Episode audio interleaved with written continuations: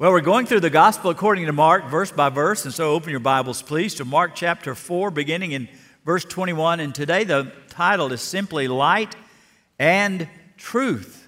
You know, you've probably heard the expression about somebody that's not too bright, not the brightest bulb in the drawer or something like that, and I've learned through the years, been in Texas, I don't really make fun of Aggies anymore, and I don't mess with Baylor Bears or even Texas Tech or U T. Uh, so I heard about a story about a Razorback fan. Saw an advertisement for a, a fifty dollar cruise. So he went to the address and knocked on the door and said, "This is where you get the fifty dollar cruise." The guy said, "Yeah." He handed him fifty dollars, and the guy took a bat and knocked him out. And, and the Razorback woke up floating on an inner tube in a farm pond behind that house.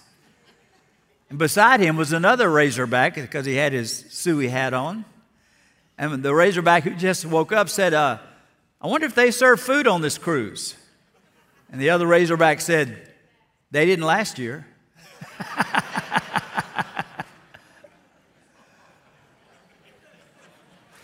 Well, today we're going to be talking about light and brightness. And let me just say at the outset, you know, there are some messages that are very, very, very simple, but this is goes a little deeper.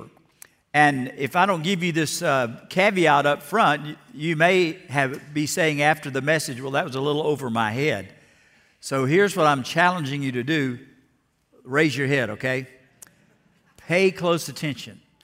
Because if you ever wondered about what's going to happen to somebody that's living on the other side of the world, never had a Bible, never heard a gospel sermon, never been in church, never even heard the name of Jesus, how are they going to be judged by God? Because really, the Bible addresses that and has some very important truth to say about that.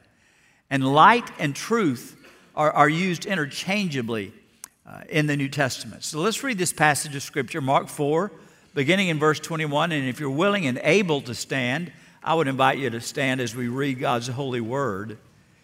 Now remember, Jesus is out in a boat just a little ways off the shore, speaking to a crowd of thousands. He also said to them, "Is a lamp brought in to be put under a basket or under a bed? Isn't it to be put on a lampstand? For there is nothing hidden that will not be revealed, and nothing concealed that will not be brought to light. If anyone has ears to hear, let him listen." And he said to them, "Pay attention to what you hear. By the measure you use, it will be measured to you, and more will be added to you." And then here's a one-sentence parable. "For whoever has, more will be given to him. And whoever does not have, even what he has will be taken away from him." Now skip down to verse thirty-three, and let's just read a section about how Jesus is using parables. "He was speaking the word to them with many parables like these, and they were able to understand. He did not speak to them without a parable. Privately, however, he explained everything to his own disciples." May God bless the reading of his word. You may be seated. Now, as I said, light and truth are important to God, because they both represent his character, his nature, uh, truth in essence, light in essence. And many times Jesus said, "I am the light of the world." In fact, in Psalm chapter forty-three, verse three, we read these words, "Send your light and your truth. Let them lead me. Let them bring me to your holy mountain, to your dwelling place." Have you ever been in court or watched a, a courtroom television show or movie? When a witness is sworn in to testify, they usually raise their hand, and the, somebody, the court bailiff says, "Do you swear to tell the truth, the whole truth, and nothing but the truth?" Now, I know he means uh, the whole truth as you understand it or, or what you experience, but I always kind of chuckle a little bit whenever I hear that phrase, "the whole truth," because guess what? None of us have the whole truth. Only God has the whole truth. And throughout our lives as followers of Jesus Christ, God reveals to us more and more and more truth. And I've been walking with the Lord for over fifty years, and he's still revealing new nuggets of truth to me. The problem is sometimes people want to receive so much truth that it kind of overwhelms them, like trying to get a sip of water out of a fire hydrant. And sometimes too much truth can overwhelm us. There's actually a poem that was written by Joria Georgia Galbraith called White Revelations that addresses this. She writes, "To human eyes, too much of light is blinding as the blackest night. And this is so, too, of the mind. In total ignorance is blind. But more truth than it can absorb will overwhelm the mental orb. So lest our vision burn to ashes, God shows us truth in bits and flashes. White revelations that the brain can comprehend and yet stay sane. And we, poor fools, demand truth's noon, who scarce can bear its crescent moon." Now, one thing we all need is the truth about Jesus Christ, truth about God, and we need to be in the light. Jesus here is talking about don't take a light and put it under a, a bed or under a table. Now, in the Sermon on the Mount, he was using that about our own personal testimony, and he said, "Let your light so shine before men that they may see your good works and glorify your Father in heaven." But here, this light he's really talking about is the light of the witness of God himself. So this is a very simple message in the outline. First, we're going to talk about light, and then we're going to talk about truth, okay? All right, first point, God's light. And here's the point. God has revealed himself to every person. He has revealed himself to every person. I mentioned a while ago somebody on the backside of the world, far away from here, who's never seen a Bible, never been to church, never heard the word Jesus. Did you know what? God has already revealed himself to that person. In fact, the Bible says here, John twelve forty-six, Jesus said, "I have come into the world as a light so that no one who believes in me should stay in darkness." And I love the first part of the gospel according to John. You know, it's, it's, a, it's a parallel with Genesis one one. Genesis one one, in the beginning, God created the heavens and the earth, and he said, "Let there be light." In the beginning of the gospel, according to John, in the beginning was the Word, the Logos, and the Word was God, and the Word was with God. And then in verse nine, it says about Jesus in John one nine, it said, "He was the light for everyone coming into the world." In other words, Jesus came to be a light, not just for those of us who would read the Bible or grew up in, as Christians, but he, he is a light to everyone. So the Bible has some very important truth to say about how God reveals himself to everyone. And you find it in Romans chapter one. You can look on the screen or you can open your Bibles to Romans chapter one, beginning in verse nineteen. The Bible says, "What can be known about God is evident among them," meaning everybody, okay? Not just us with Bibles, "because God has shown it to them." And here's how he does it.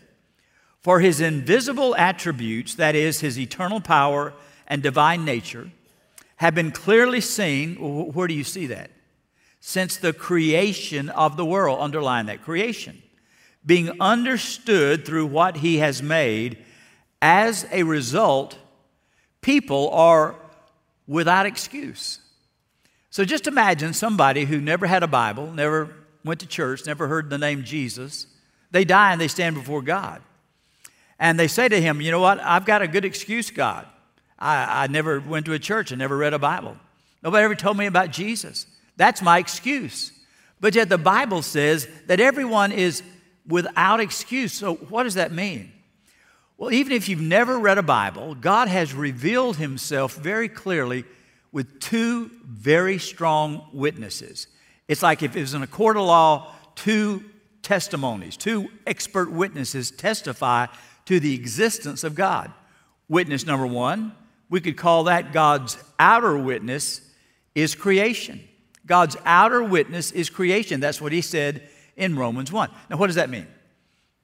That means anybody living on any place on the planet, they can look up at the night sky and look at the stars and the moon and the sun, and they have to think, you know, somebody bigger than me did all this, made this. I'm just a tiny little speck, and somebody intelligent designed this and built this.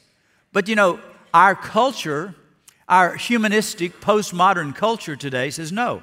There was no intelligent design behind us or the world. It was just the Big Bang Theory, and, you know, it just all happened by chance and by luck. But, you know, folks, that doesn't make much sense. It takes more faith to believe the Big Bang Theory and that we're all just, you know, result of chance than it does to believe the Word of God. I mean, just imagine going to South Dakota and looking up at Mount Rushmore at those sixty-foot tall carved faces of presidents, George Washington, Thomas Jefferson, Theodore Roosevelt, Joe Biden. Now, I don't think he's going to make it, you know? I mean, Abraham Lincoln. And you're there and you ask the park ranger, wow, that's beautiful. How did it happen? And he said, oh, through a centuries of erosion and earthquakes, those faces just appeared. He said, no way. Well, that's exactly what some people do. They look around at the complexity of this creation, the complexity of the human body, and they say, yep, that just sort of happened. No, there's somebody intelligent behind that, and whether you've never read a Bible or not, you have to suspect that there is an intelligent designer, intelligent creator. Years ago, I was flying back from a mission trip somewhere overseas. I can't remember the country, but I was sitting next to a fella who asked me what I did. And of course, I told him I was a pastor. And I asked him what he believed, and he didn't believe in God, never went to church. And so I just asked him, how do you think we came to be and creation and everything? He said, no, it was all just, you know, chance, a matter of time and chance. Uh, and I said, well, it's kind of like this Boeing seven forty-seven we're on right now. Did you know that there are over one million parts to this airplane that's keeping us in the air right now? So how do you think this airplane, this jet, came to be? Do you think there was an explosion in a junkyard and boom, these million parts came together to form this airplane? And he didn't, you know, pray to receive Christ or anything like that, you know, but he just said, I never thought of it like that. Folks, just think about how intricate your human body is. So, somebody made you. This, this is, you're not some accident. Somebody made you.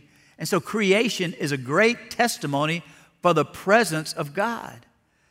You know, I used to use a watch as an example, but kids don't wear watches anymore. Consider your smartphone, okay?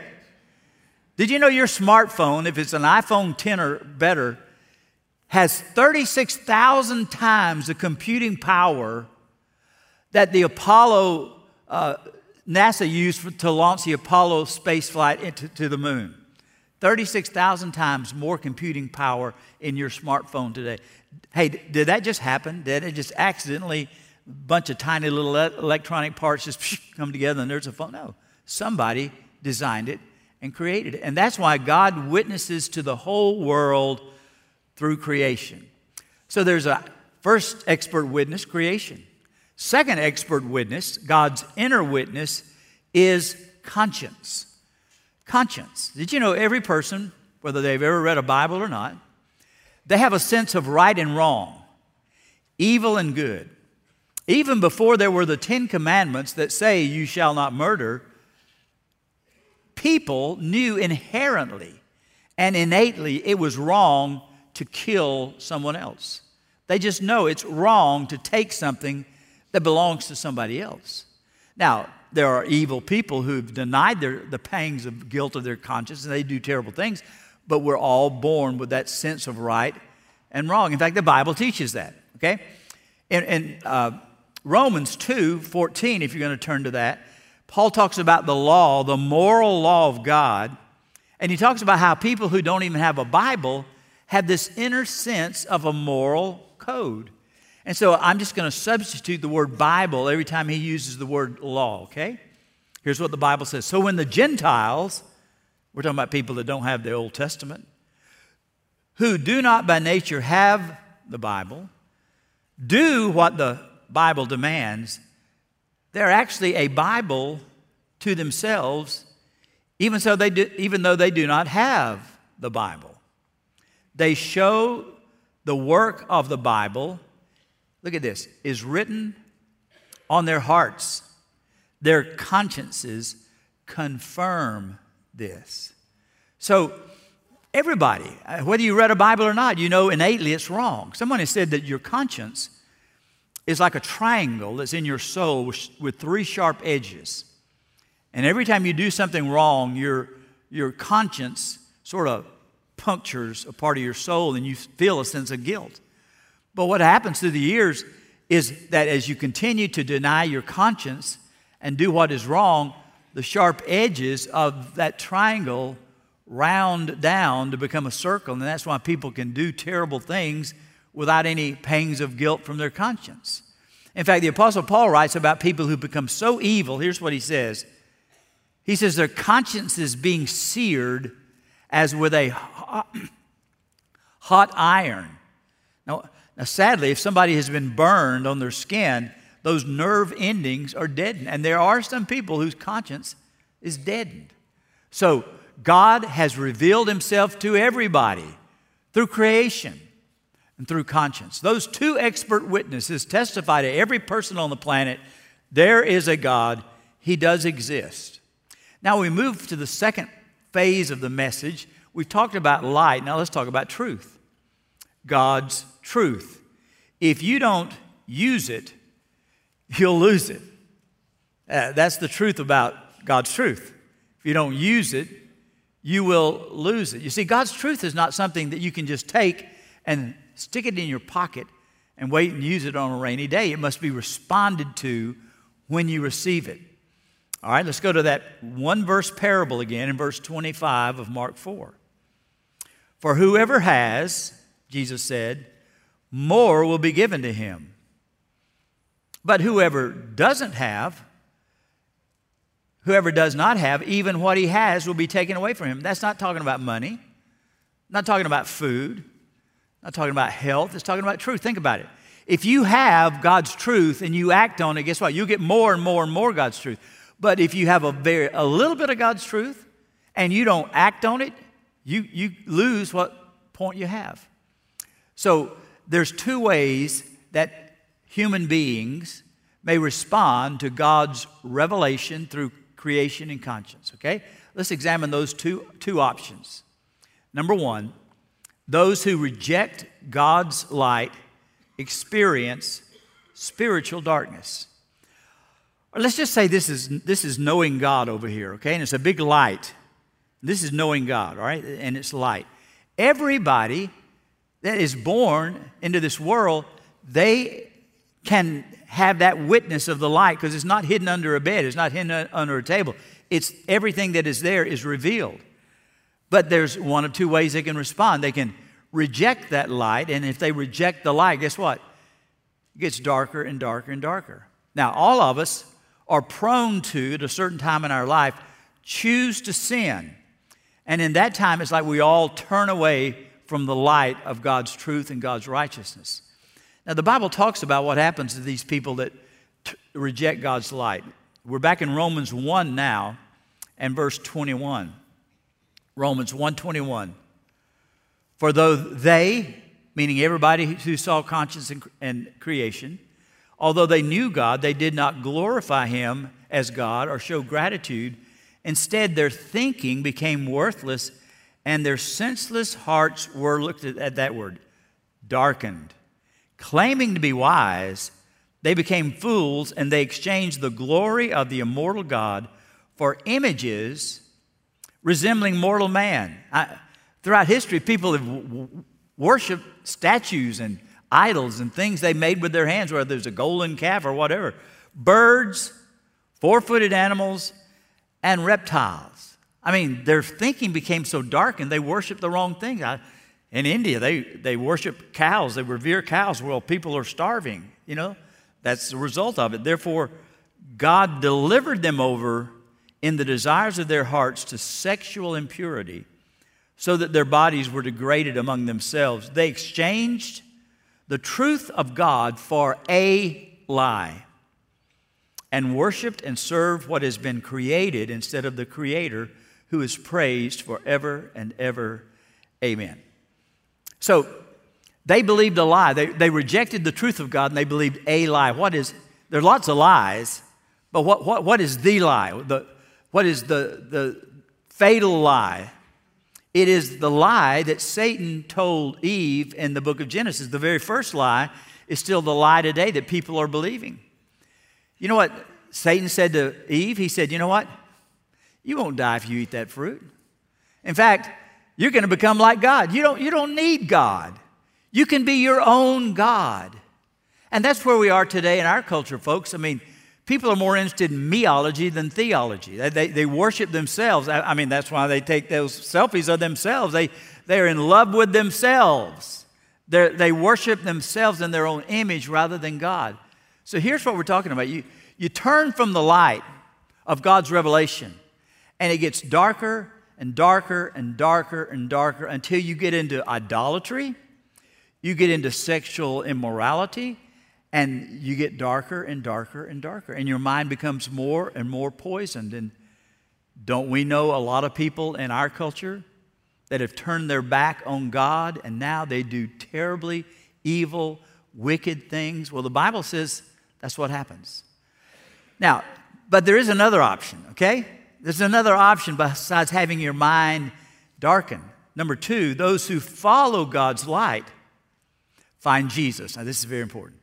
Those who follow God's light find Jesus. Okay, here's the light. And if you move toward the light and you keep on moving toward the light, the revelation of God, guess what? You will find Jesus. You won't just find God. You'll find Jesus. And as I said, all of us at one time, we were lost. The Bible says at one time we were all children of darkness and we were spiritually dead. But there was a time in our life when we heard the gospel. And guess what we did? We made a U-turn. And the Bible word for that is repent. And we turn toward the light. And as we turn toward the light, that's when we found Jesus.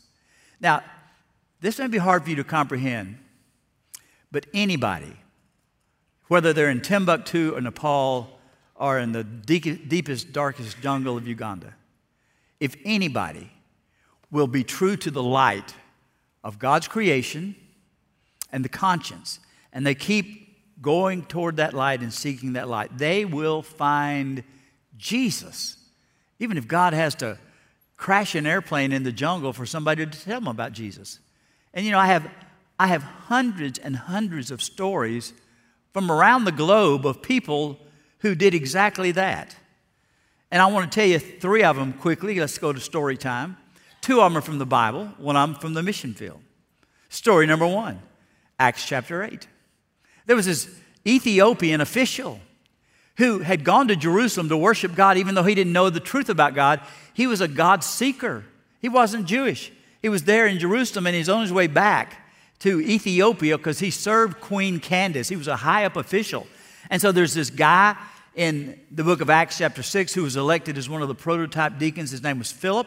He was in Samaria preaching the gospel, and all of a sudden the angel says, hey, got a new assignment for you. I want you to go down out in the desert, and when you get to the desert, I'll tell you what to do next. And Philip said, yes, sir, and he went down there here to the desert. All of a sudden he sees this chariot going by with this Ethiopian union. I don't think the Ethiopian official was driving the chariot. I think he had a chariot driver and a whole entourage, and the angel said, okay, go up and get in the chariot. So divine rendezvous, he went up there. And guess what? This, this Ethiopian official apparently had gotten a copy of the book of Isaiah in Jerusalem, and he was reading from the most evangelistic passage of Scripture in all the Old Testament, Isaiah fifty-three. Like a sheep dumb before shear, so he opened not his mouth. And so the Ethiopian official says to Philip, uh, I, I'm confused. I don't know who he's talking about. Is he talking about himself, the prophet, or someone else? And this is exactly what it says in Acts eight. It says, Peter, um, uh, Philip started at that moment and told him about Jesus. So here's a guy in Ethiopia. And by the way, I preached in Africa dozens and dozens of times, and I always talk about the first African who came to faith in Jesus Christ. So here's this guy over in Africa who's rejected the traditional African religion of the Ethiopians. He says, I believe there's one God, creation, conscience. So I'm going to find the truth about that one God. And in his seeking for the light, he even ends up in Jerusalem at one of the Jewish festivals, gets a copy of Isaiah, and then out in the desert, this stranger comes up, sent by God, to tell him about Jesus. Story number two, two chapters later, Acts ten. There's this Roman centurion, I mean, very important Roman soldier, and his name was Cornelius. And he was in Caesarea by the sea, which was a beautiful Roman palace there that Herod had built. And he was a God-fearer, meaning he had rejected the pantheism of the Roman Empire, the Greek mythology, all those gods, and he had come to believe there's only one true God. And he would even talk to this God, even though he didn't know who that God was. He even did acts of kindness in the name of this God, even though he didn't know who that God was. One afternoon, he was talking to this God that he didn't even know, and, and an angel came to him and said, hey, send some of your servants down the road to Joppa, which is about twenty-five miles south, and tell them to go to a place called Simon the Tanner's house, and they'll find this guy named Peter and bring him back up here, and he'll tell you the truth about this one God. So that's what happens. These servants take off for Joppa. Meanwhile, Peter's up on the roof, and he goes to sleep and has a dream. And in this dream, he, he sort of sees a blanket laid out, and all kinds of animals are in there. Some of them were kosher, some of them were non-kosher, like there were probably some camels in there, some hogs in there, maybe some shrimp, lobster, because that's not kosher for Jews. And, and then in this dream, a voice says, get up, kill those animals and eat. And Peter says, I'm not going to do that. I would never defile myself with non-kosher food. And then God says, what I have called clean, don't you dare call unclean. And it happened again, same dream. Happened again three times. God really has to get through to Peter because he's kind of hard-headed like a lot of us are. So finally, after the third time he sees this dream, there's a knock at the door, and here are two of Cornelius' servants and said, you know what, our master was praying, and an angel said, come down here and get you to go see him. Now, before Peter had that dream, he never would have gone into a Gentile's home, just like he would never eat non-kosher food.